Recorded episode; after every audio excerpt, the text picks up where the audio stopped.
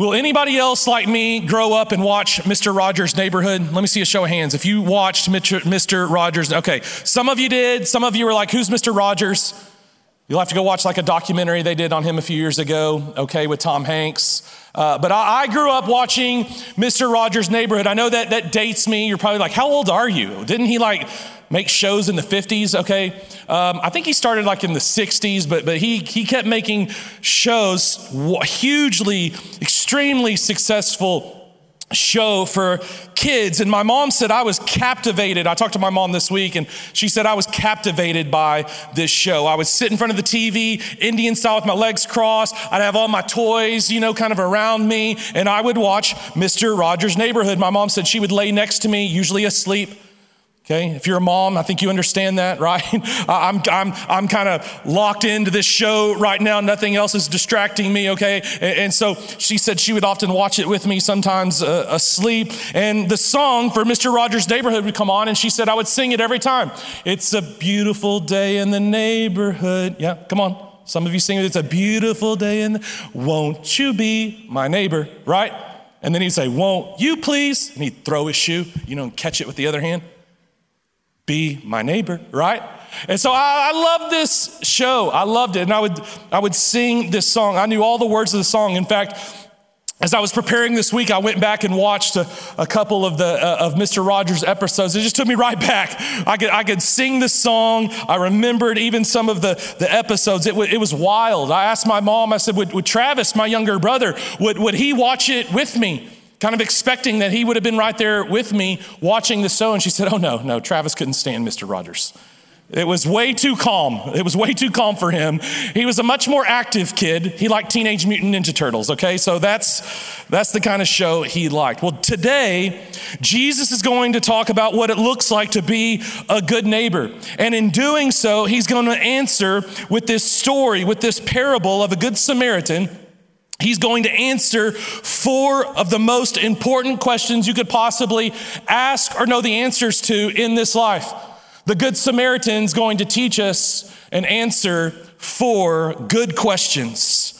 We're in a series where we're going through the Gospel of Luke verse by verse. We actually started last fall, and so we're about 11 months into our study of the Gospel of Luke. Now, we've been throwing in some other talks and messages and series here and there, but we're working our way through the Gospel of Luke verse by verse, and that's how we study the scripture here at the City Church. That's how we preach here at the City Church is verse by verse through books the Bible. And we do that because we believe that develops a deeper faith, a deeper trust in God, a deeper love for God, a deeper commitment to the mission of God. Because let's just all face it, let's be real, right? Sometimes life is going to punch you right in the face, it's going to sucker punch you in the gut, and sometimes you're not going to feel like it, right? I'm sure some of you are here today and you don't really feel like maybe being here. You don't really feel like maybe singing the words of these songs. You don't really feel like even listening to me right now. You're just you just don't feel it all the time. Sometimes life does that to you. And if I'm being real and honest with you, like that's where I've been this week. I, I just haven't really been feeling it. And that's why when we, study the scripture like this, because it's incumbent upon us, like Jesus said, to love the Lord our God, not only with all of our heart, soul, and strength, but with our minds. Because sometimes life is going to punch you in the face and the emotion's not going to be there. You're not going to feel like it. Your heart's not going to really be in it. And in fact, we're probably going to be asking some of those deep, troubling questions about the faithfulness of God and if God really is who He says He is and if He really loves me like He said He would. And it's in those moments that, that if we've been loving the Lord our God with all of our mind and we know the Word of God and we know the Lord our God because we know the full counsel of His Word that we'll be able to stand that test. Life may punch us, but we're not going to be rocked. The wind and the waves may come, but we're going to stand firm. Because we, we, we've got a deep faith that's been developed through a knowledge of God's word. And so we're challenging you to study with us. And, and that's different. Hear, hear me, look at me, hear me. That's different than just being in here and listening to me right now, just kind of sitting back in your chair and listening and watching like this is some event to watch. I'm challenging you to study with this, which means lean forward, engage, open up our app, look at the message notes, like, like study the verses with us. Take notes, underline in your Bible, do, do whatever you need to do to lean in and engage in our time. We're challenging you to study it with this, like to dive into the Gospel of Luke, not just watch this like this is some sort of show. It's not. So, so study with us in the Gospel of Luke, not just in here. But we're going to provide daily devotionals this week, Monday through Friday. They're going to dive into these same verses on our app under the Bible study tab. We offer the Family Talk Bible study uh, resource, uh, again, under the Bible study tab on our app, so that, so that families can get together and discuss the Word of God together because our kids and our students are learning these exact same verses this morning in their classes. So we're inviting you, we're challenging you to study the Gospel of Luke with us. And our hope has been that, that we'll get to know the real Jesus right? Not some social media ver, you know, version of Jesus, not Insta Jesus, not meme Jesus. We're going to get to know the real Jesus. And as we do, I believe you're going to be drawn to him. You're going to be captivated by him. You're going to fall in love with Jesus as you get to know the real Jesus in the scripture. As you learn what the full counsel of the Word of God has to say about Jesus, you're going to fall in love with him. And you too, like Paul said in Philippians chapter 3, Paul said this I compare, uh, like I consider knowing Jesus so great that everything else is a loss compared to knowing Jesus Christ, my Lord. And, and I believe that could happen in you. That could happen in your heart as you study the Gospel of Luke with us. That, that, like Paul, you'll begin to say, I count everything a loss compared to the surpassing greatness of knowing Jesus Christ, my Lord. Knowing Jesus is better than anything else. So, open with me. Luke chapter 10. We're going to be in verses 25 through 37. This morning, Faith is going to come and read for us. So, would you stand in honor of the word of the Lord? And we'll look at 25 through 37 this morning. Faith? Hello, my name is Faith Trisong. I'm married to Moses Trisong. Um, I currently serve on the media team, and we are part of the Hardin City Group. Um, I will be starting in Luke chapter 10, verse 25. One day, an expert in religious law stood up, stood up to test Jesus by asking him this question Teacher, what should I do to inherit eternal life? Jesus replied, What does the law of Moses say? How do you read it? The man answered, You must love the Lord your God with all your heart, all your soul, all your strength, and all your mind, and love your neighbor as yourself. Right, Jesus told him, Do this and you will live.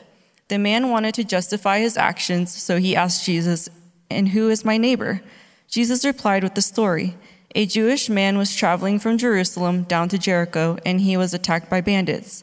They stripped him of his clothes, beat him up, and left him half dead beside the road. By chance, a priest came along. But when he saw the man lying there, he crossed to the other side of the road and passed him by. A temple assistant walked over and looked at him lying there, but he also passed by on the other side. Then a despised Samaritan came along, and when he saw the man, he felt compassion for him. Going over to him, the Samaritan soothed his wounds with olive oil and wine and, bandaged them. Then he put the man on his own donkey and took him to an inn, where he took care of him. The next day, he handed the innkeeper two silver coins, telling him, Take care of this man. If his bill runs higher than this, I'll pay you the next time I'm here.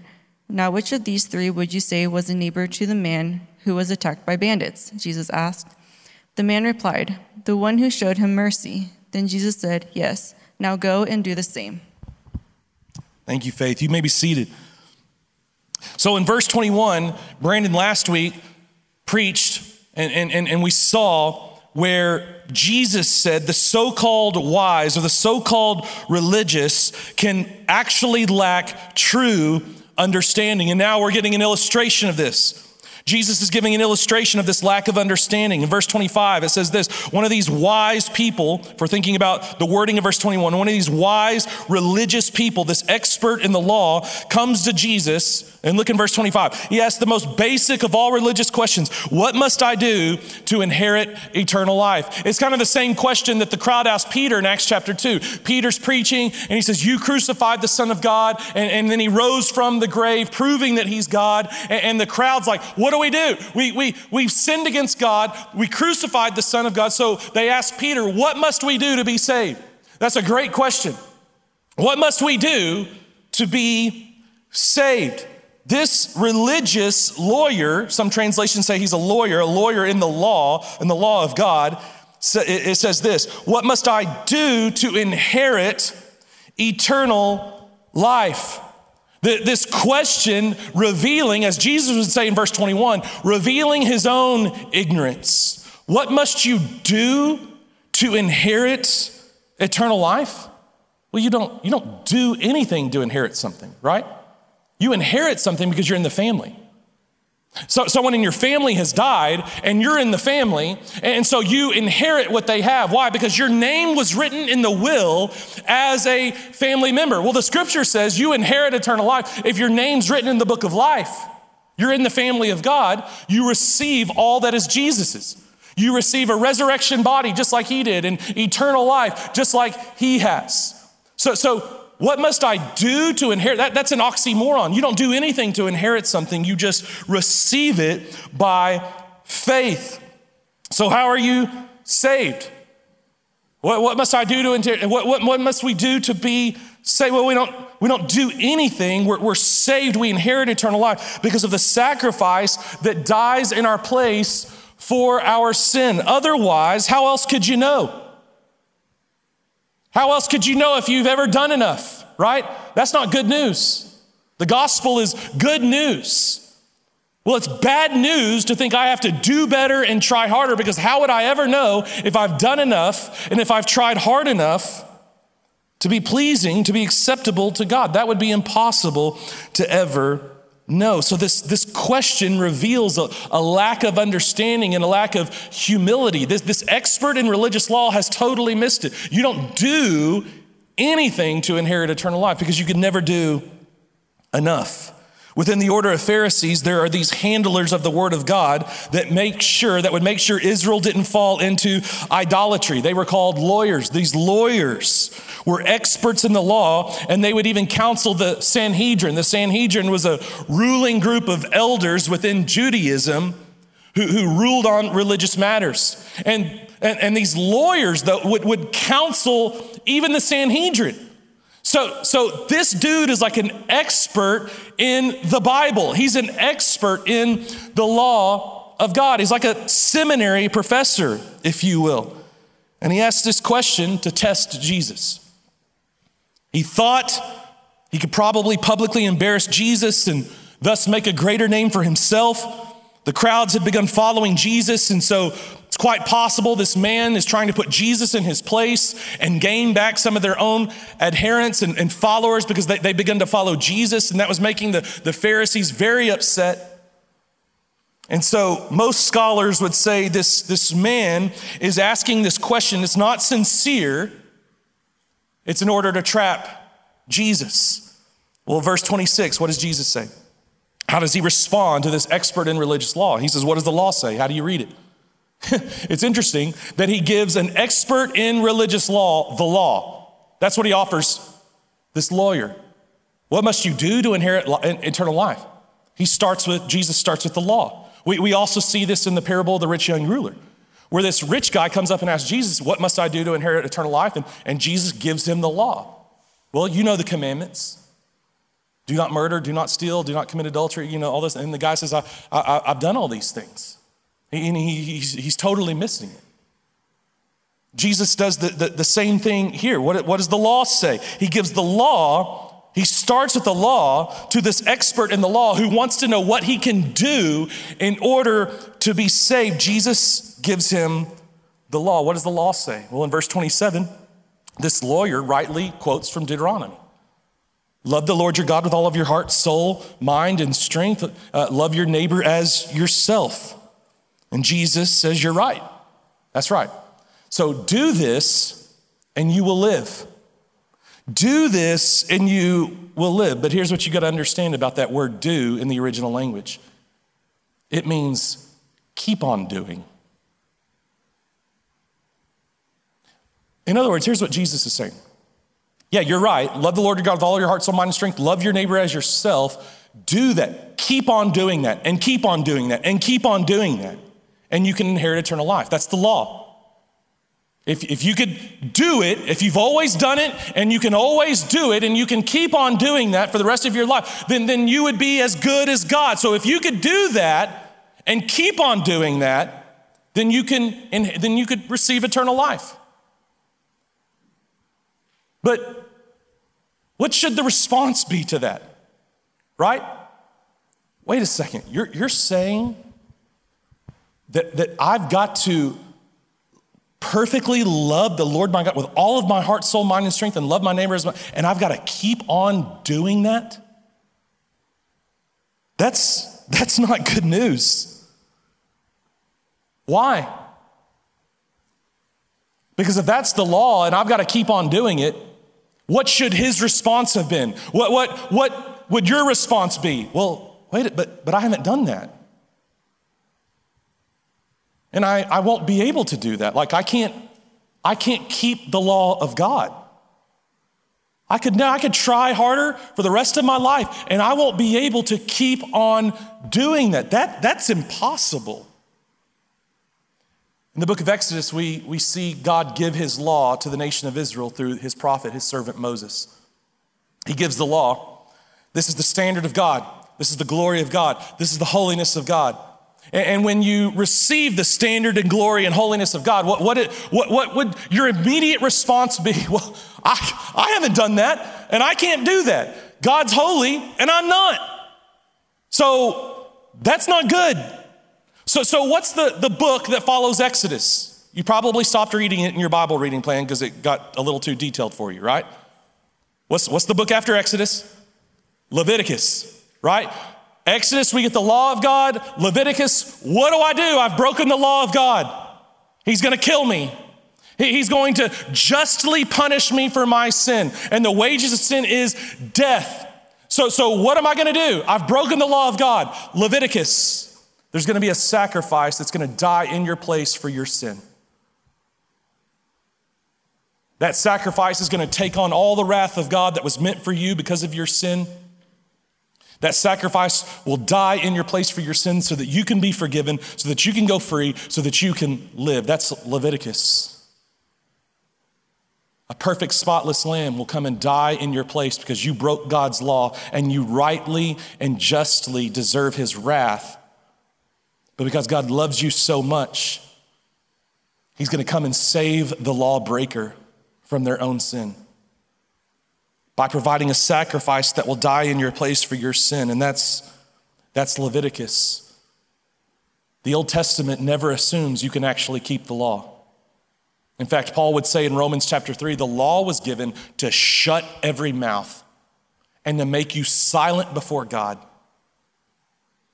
Paul said in Romans that was the purpose of the law. So when Jesus says, do this in, in, in, in the original language, do this, like do this perfectly and keep on doing this, what should have happened to that lawyer? Ooh, his mouth should have been shut. I, I haven't done that. And I could never do that. No matter how hard I try, I could never do that, Jesus. So the next question should have been then what must I do to be saved? I've broken the law of God. I'll never be able to keep it on my own. So what must I do to be saved? But That's not his that's not his response. Verse 29, what does he say? What does he respond? He says, Well, well who's my neighbor?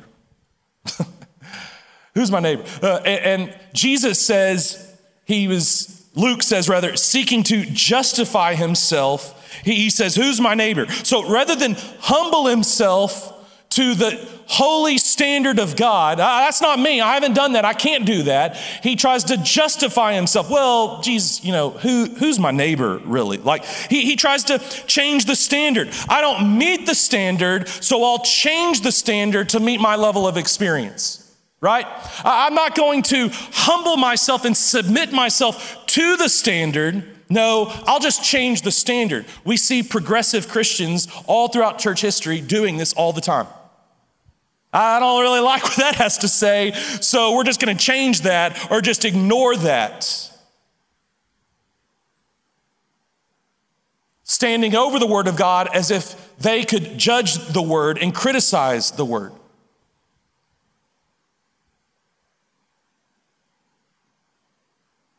And that will always bring ruin and destruction into your life. I don't like that standard. I don't like that law. So I'm just going to change it rather than submit to it. I'm going to try to justify myself instead of humbly submitting to God and confessing my sin and how I haven't measured up and how I've fallen short. I'll just, I'll just change the standard. So to justify himself, verse 29, this lawyer says, well, well, who's my neighbor? Well, then in verse 30, Jesus starts telling a story. Jesus goes once upon a time, right? And when Jesus starts going once upon a time, you are in trouble. Okay? This dude's in trouble, right? And anytime Jesus in the gospel starts going once upon a time, let me tell you a story, okay? You're in trouble because he's about to read your mail. You're about to find yourself in the story somewhere every time Jesus starts going once upon a time. You are in trouble. You're going to see yourself in the story. Verse 30, Jesus says, Well, there's this Jewish man, and he's traveling down to Jericho. He's talking about the road that went from Jerusalem to Jericho, where literally you went down. It, like it was downhill. It was a 17 mile road. It was 17 miles long, and it dropped 3,000 feet in that stretch. You were literally going down, and it was a very dangerous road. People were always robbed and beaten on this road by bandits and thieves. It's a dangerous road. And so Jesus says there's this Jewish man who's been beaten, he's been robbed, he's been left for dead. In verse 31, Jesus says there's this priest who's coming down the road and he sees this man and instead of going to help he, he like walks or he goes around him like he gets as far away from him as he can possibly get. He, he passes by him. And, and the priest in the story gets, gets a bad rap. He, he just gets a bad rap. Like our knee-jerk reaction is to be very harsh with this religious priest. Is to be very harsh with him and say uh, that's not what i would have done it's kind of like when you watch the movie Saving Private Ryan. How many of you seen that movie, Saving Private Ryan? Okay? Almost all of us, a lot of us have seen it, okay? Then you, you might remember the scene in which there's, there's uh, two soldiers, one's in the hallway, and, and, his friend is in this other room, and he's in, a, he's in a battle, like he's in a fight with this Nazi soldier, and this other guy's out in the hallway, and he's too scared to go in and help his friend, right? You remember, you know the scene I'm talking about? And if you're watching it, I don't know if you're like me, you're just like, bro, what are you doing? Like, you're, you're just, your soul is like screaming, like, bro, man up, get some courage, go in the room, Help your friend. He's about to die. And here's what almost all of us would say. Oh, here's what probably every one of us would say when we were watching that clip, when we were watching that. That's not what I would have done. That's not what I would have done. Oh, oh, really? Like you know what you would have done in that moment given the circumstances. No, none of it, none of us know what we would have done. This priest gets a bad rap. He's on his way back from a two week stint at the temple.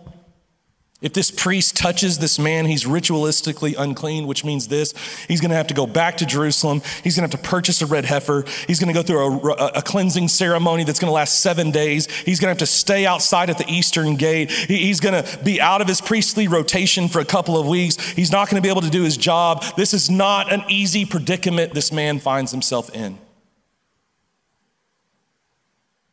It's a tough situation for this priest. But regardless, here's what Jesus reveals to us through this story is that this man's religious devotion kept him from acting with mercy and compassion. Verse 32, it says a temple assistant, this is a Levite, comes along. These are like deacons to the priest who might have been like the elders in that, in that day. And this Levite, this temple assistant, walks by him too. These temple assistants, these Levites, they're like the JV priests. They're like the B team, okay? But they're never to be on the A team. They're, they're never to be varsity, okay? And so this Levite, this temple assistant, most likely, given the story, the readers would have understood that the Levite, the temple assistant, would have seen, because of the way the road worked going downhill, that chances are he would have seen the priest walk around the man and pass him, and probably is thinking to himself, well, I'm just going to do the same thing. Bound by the same ritualistic expectations as the priest, Probably thinking, listen, the priest, like, he's well to do, he makes good money. I don't even have the money to be able to help this guy. Like, I, I don't make the same kind of coin that, that, that the priest makes. And, and, and, and he passed him by, so, so, so I'm going to pass him by too. If he didn't touch him, then I'm surely not going to touch him either. Verse 33, once again, Jesus provides the ultimate Jesus juke, right? And he says, Then came a despised Samaritan. That's a naughty word to the Jews, okay? That's a naughty word.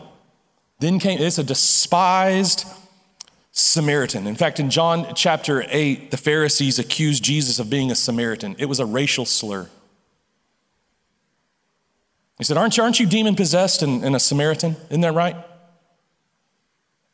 It was a cut down, it was a racial slur in their day. Those are fighting words. Samaritans were unclean. They were crossbreeds. They were Jews that had married Assyrians. And the Jews would, would treat Samaritans like they were a cult. In fact, we see in some Jewish writings where at the temple in the synagogue, Jews would pray, God, forgive me, have mercy on me, save me, rescue me, but not him. Don't forgive him. Don't show him mercy. Don't show that Samaritan any grace. There's actually examples in Jewish writings of prayers like that. Forgive me, but don't forgive him. Don't forgive that dirty crossbreed Samaritan. But Jesus makes it clear through this story that this Samaritan, not a Gentile, a Jewish crossbreed, is still most likely bound by the same ritualistic religious expectations as the priest and the Levite, but Jesus makes it clear that this despised Samaritan is really the one who's loving God with all of his heart, soul, mind, and strength, and loving his neighbor as himself. As Jesus says, this man felt compassion. As Brandon has talked about a couple of times over the last month, he, he felt that brokenness in his bowels, like deep within him, that moved him with compassion and mercy. And so, verse 34 in compassion, this despised Samaritan stops. He gets down, he bandages his wounds. He has oil and wine to, to, to, for, his, for these wounds to, to help them and to, uh, to, to help heal them and to bind up his wounds. He puts him on his own animal. He, he gets off his animal. He puts the, the, the, the, the Jewish man who's been beaten and, and left for dead, he puts him on his animal and he walks beside the animal. He gives his time, he gives his energy to look after this man. He sacrifices of himself, his own comfort, his own safety. By stopping on this road, he's putting himself in the same danger that this Jewish man has experienced. In verse 35, it says that this despised Samaritan gave his own money for this dude to stay at the inn. This is like leaving a credit card at a hotel for a hotel room for someone you, you do not know. And in fact, you don't even probably like.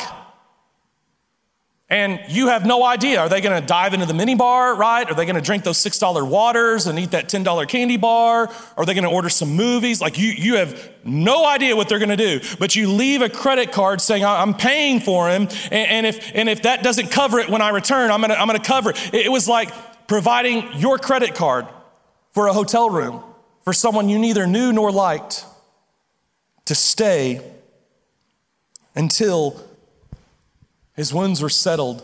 Scholars would say this is probably about a month.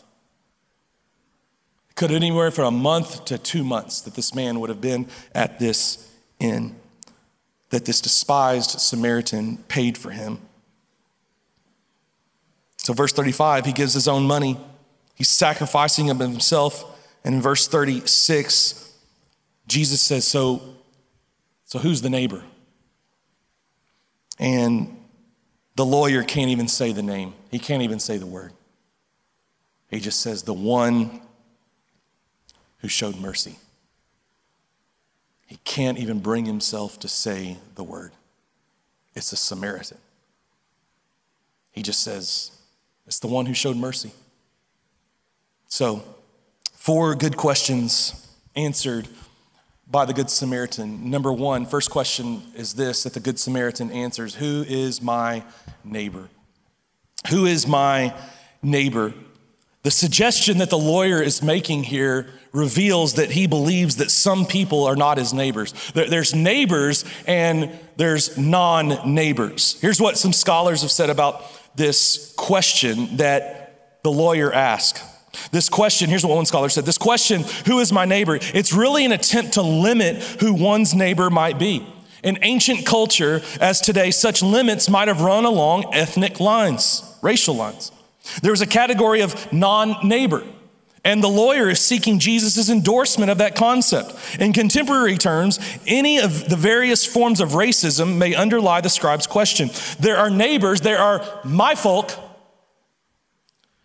and then there are the rest, them.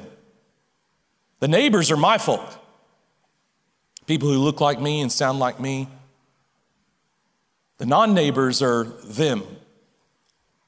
Another scholar said this about this question the lawyer asked For most Jews, a neighbor was not, or, or was another Jew. It was not a Samaritan and it was not a Gentile.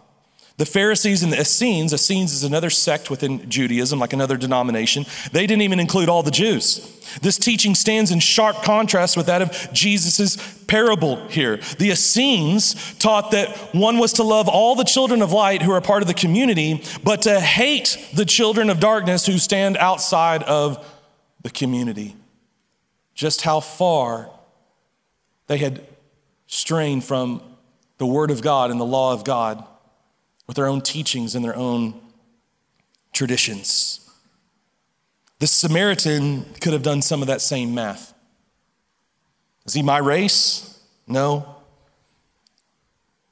Maybe he didn't travel with a group like he should have down this dangerous road. He, some bad choices, man. He made bad choices. He, he, he deserved what he got. He, he knew the consequences of going down this road, maybe the time of day that he went down, maybe the, the, the, uh, not traveling with, with a group. I didn't do anything wrong. The Samaritan could have done that math. I didn't do anything wrong. Who knows what this guy has done, but I haven't done anything wrong. So why would I help? The lawyer responds rightly, saying the neighbor was the one who showed mercy. Mercy doesn't do the math. Grace doesn't do the math. Jesus tells a parable of a shepherd, a good shepherd who leaves the 99 sheep for the one sheep that's lost and has gone astray. That's not good math. Jesus told another parable about a one hour worker making the same amount of money as a 12 hour worker. That's not good math. And if you care, that would upset you, right? If you were doing the math, that would probably upset you if you're the 12 hour worker. Jesus talks about a woman, a widow who gave two pennies and how those were worth a great sum. That is not good math. We talked about progressive Christians a little bit ago. Well, conservative minded Christians over the years have assumed that they are off the hook from helping their neighbor because maybe they debate whether or not systemic oppression really exists, or, or maybe the person made bad choices, or, or maybe that person should just go and get a job.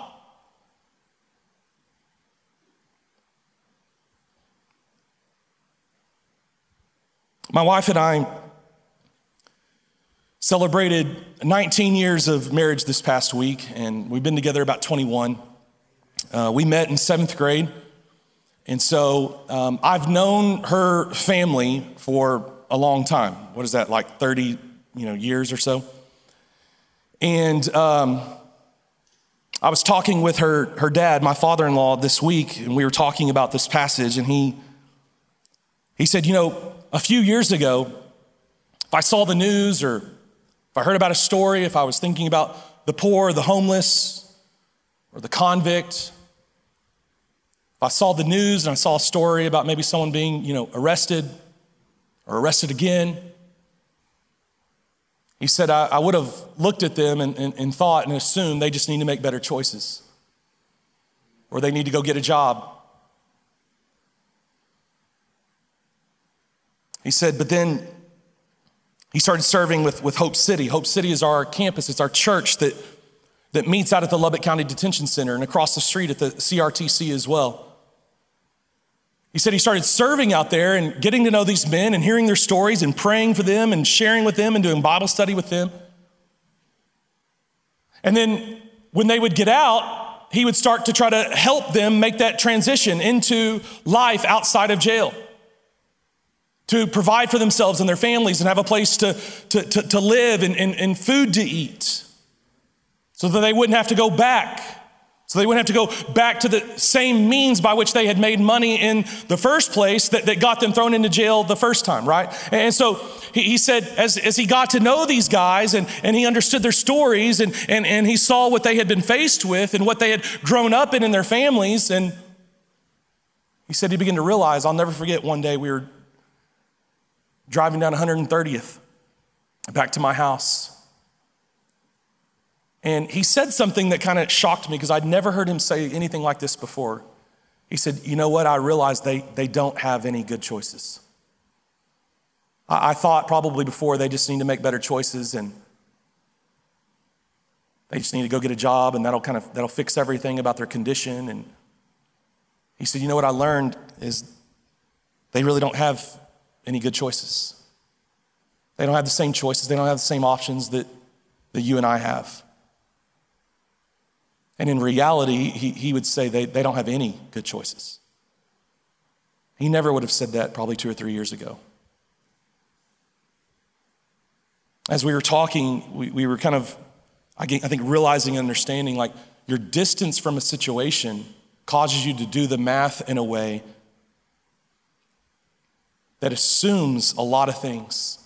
But when, when you get close to someone and when you, get, you, you start to hear their story and, and know where they've come from and what they faced in this life, that, that, that closeness, that proximity, it changes things. It, it, it, it changes your mind about a lot. It changes the math. It changes the equation. And it for sure changes your own heart.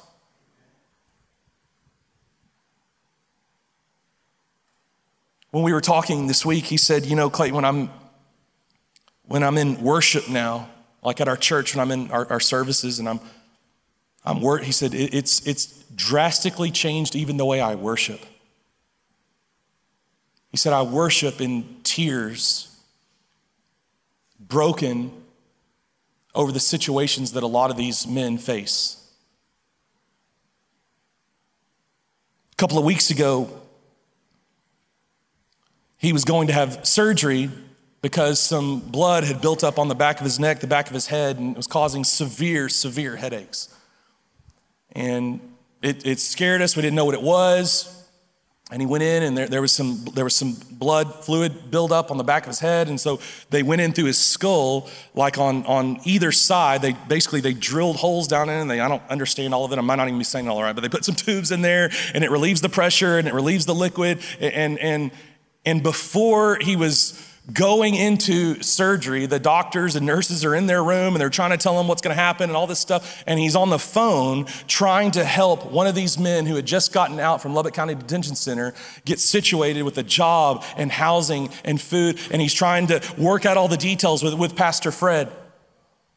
Before he's going into surgery, he's texting, he's texting Fred, he's texting this man and trying to make sure this guy has got everything that he can possibly have to, to just make a, a, the best choice he could possibly make. And it's not even a good one, but just to make a, the best choice he can possibly make. You see, my, my father in law went from kind of doing the math from a distance to getting involved and getting close, and not only realizing the equation completely changed in a way he had no idea or no concept of from a distance, but that proximity changed the equation. It changed the way he did the math, but, but more than that, it changed his heart. Mercy, grace doesn't do the math. But if you're gonna do the math, don't be ignorant. Get involved and discover the real equation.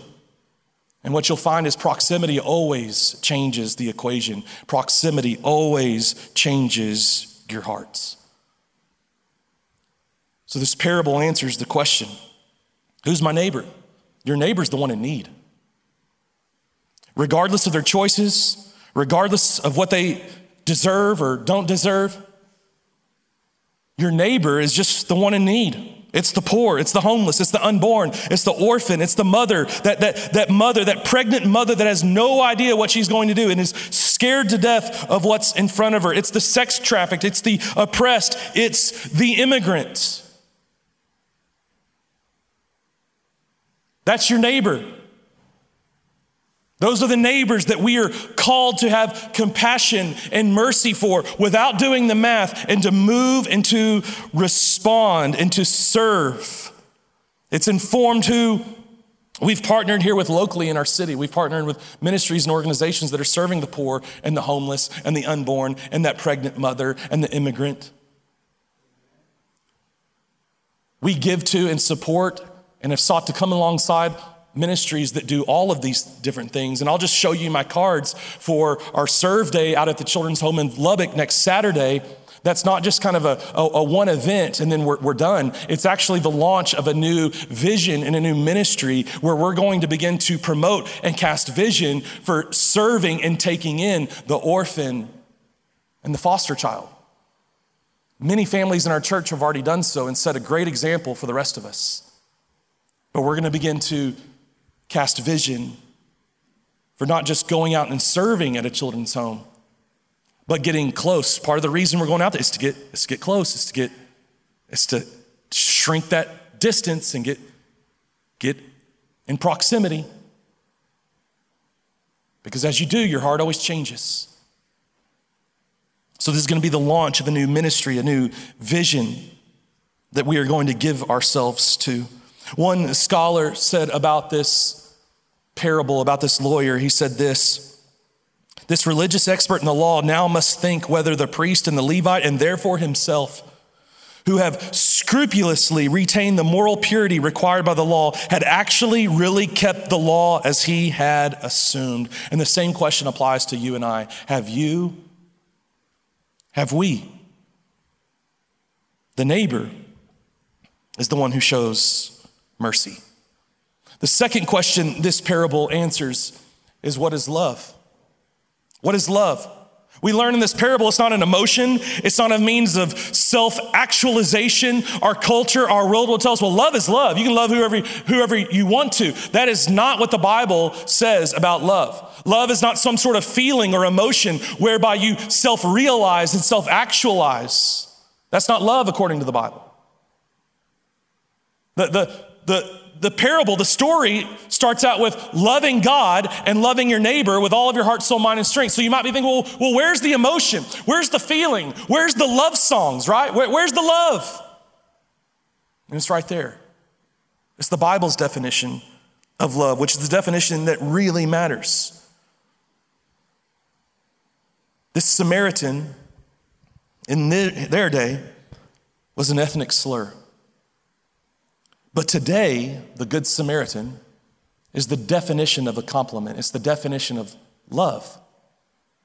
Love is sacrifice. Love is mercy. Love is compassion. Love is giving up yourself for the needs of another. Romans 5 8 says, God proved his own love. He demonstrated his love for us in this, and that while we were yet sinners, while we were his enemies, he sent Christ to die for us. He gave up his own life for your sake and for my sake.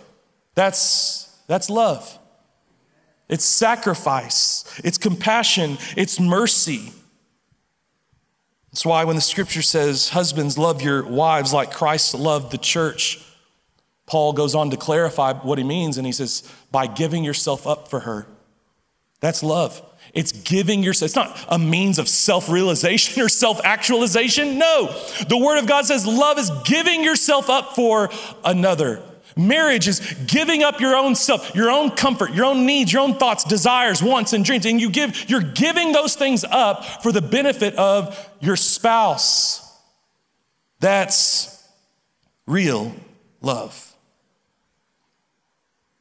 Number three, the third question that the Good Samaritan answers is what a Christian looks like.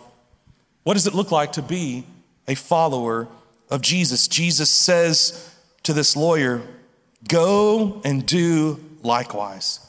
This isn't just a description of the people of God. This is prophetic for what Jesus' people will look like, who they will be, and what they will do. In James chapter 1, the brother of Jesus says this pure and genuine religion is this it's to look after widows and orphans in their distress. Jesus uses the priest and the Levite in this story for a reason. It's on purpose. It's to show that oftentimes the most religious miss it, they miss the heart of God.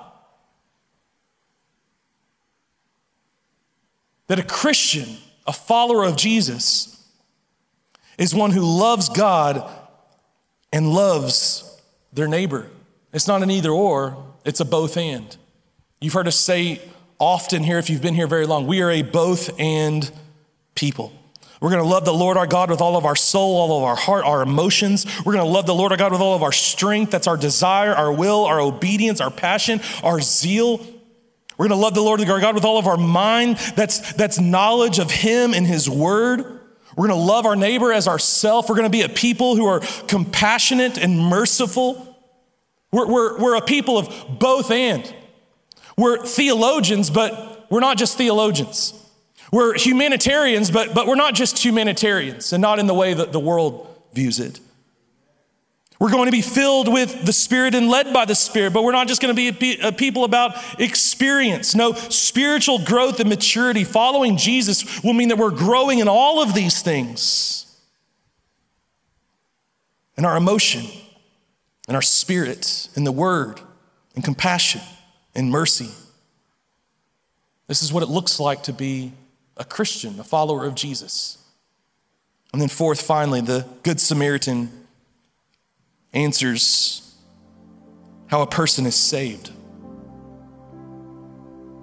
And answers how a person is saved. When, when faced with the law, this lawyer tries to justify himself. And so Jesus gives him more law. He thinks he's a good person.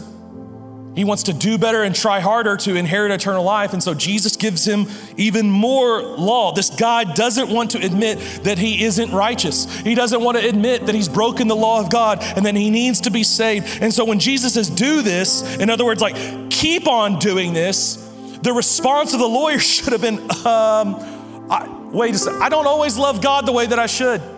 I don't always love my neighbor as I should. And even if I did love God and if I did love my neighbor most, how do I know I've done that enough? You could never know. No, the scripture says we are dead in our sin. We are spiritually dead, dead in our sin, separated from God, and we cannot save ourselves. We cannot do better and try harder our way into the kingdom of God, into heaven. That's not the way it works. That's why Jesus gives the man this law to show him you've fallen short of the standard and you will never meet the standard. We're dead in our sin. We need someone to help us, we need someone to save us. That's why Jesus said, I didn't come for those who think they're righteous, I came for those who know they are sinners. I came for the sick who know they need a doctor to heal them. And so, because we're sick, because we're sinners, because we're dead in our sin, our enemy, Jesus. And you're like, wait a second, Jesus isn't my enemy. No, no, he was at some point. The scripture says we're enemies of God in our sin. You weren't always a Christian. You weren't born a Christian. You weren't, you weren't always a Christian. If you're a Christian, you became a Christian at some point by faith in Jesus.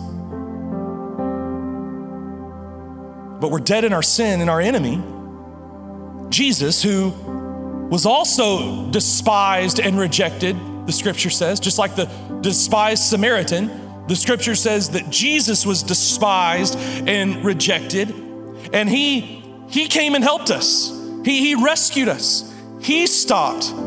He came down. His garments were torn. He took the wine of his blood and poured it out for us. He gave us the oil of the Holy Spirit. Through his death and resurrection on the cross, he paid the fine for your sin. He paid the debt that you owe to God. And so, who is ultimately the Good Samaritan? Who's the, the better, the greater Good Samaritan? Is Jesus, the one who was despised and rejected, who came down from heaven, whose garments were torn, his blood was shed so that you might be healed, so that you might be saved. Imagine this guy wakes up at the inn, right? He was left for dead. He wakes up at the inn, and if it was you, what would you do? You'd ask the innkeeper, What happened? right? What, what happened? I, the last thing I remember was being beaten and robbed on the road. What, how, how did I get here? What, what, what happened? You, you can imagine the, the guy asking the innkeeper these questions like, How did I get here? Did, did, I, did I come to and like just scrape and, and crawl and make it here like on my own? And, and the innkeeper said, No, no, no, no. You didn't, you didn't get here on your own. You didn't do it. You were carried and healed. Well, well, then who did it? He did. Well, I, I can't pay for all this. I could never pay you back. You don't have to.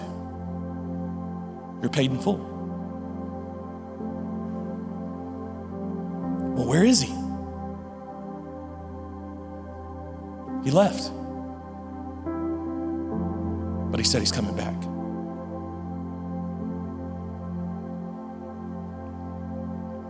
Jesus has been the perfect neighbor for you. And so, in the words of my buddy, Mr. Rogers, won't you please be his neighbor? Would you pray with me? Just drop your heads bowed, eyes closed.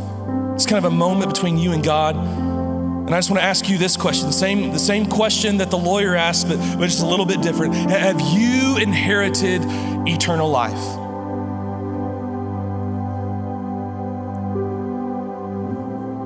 It's something you receive by faith. It's not something you can do or earn or work for or try harder for. It's something you receive by faith. Have you received eternal life by placing your faith in Jesus for the forgiveness of your sin? And then your, your sin was totally wiped away, it was totally paid for. And now you're right with God, and you can know for sure that when you die, you're going to heaven. Have you received eternal life? Is that you? If that's not you, today is your day.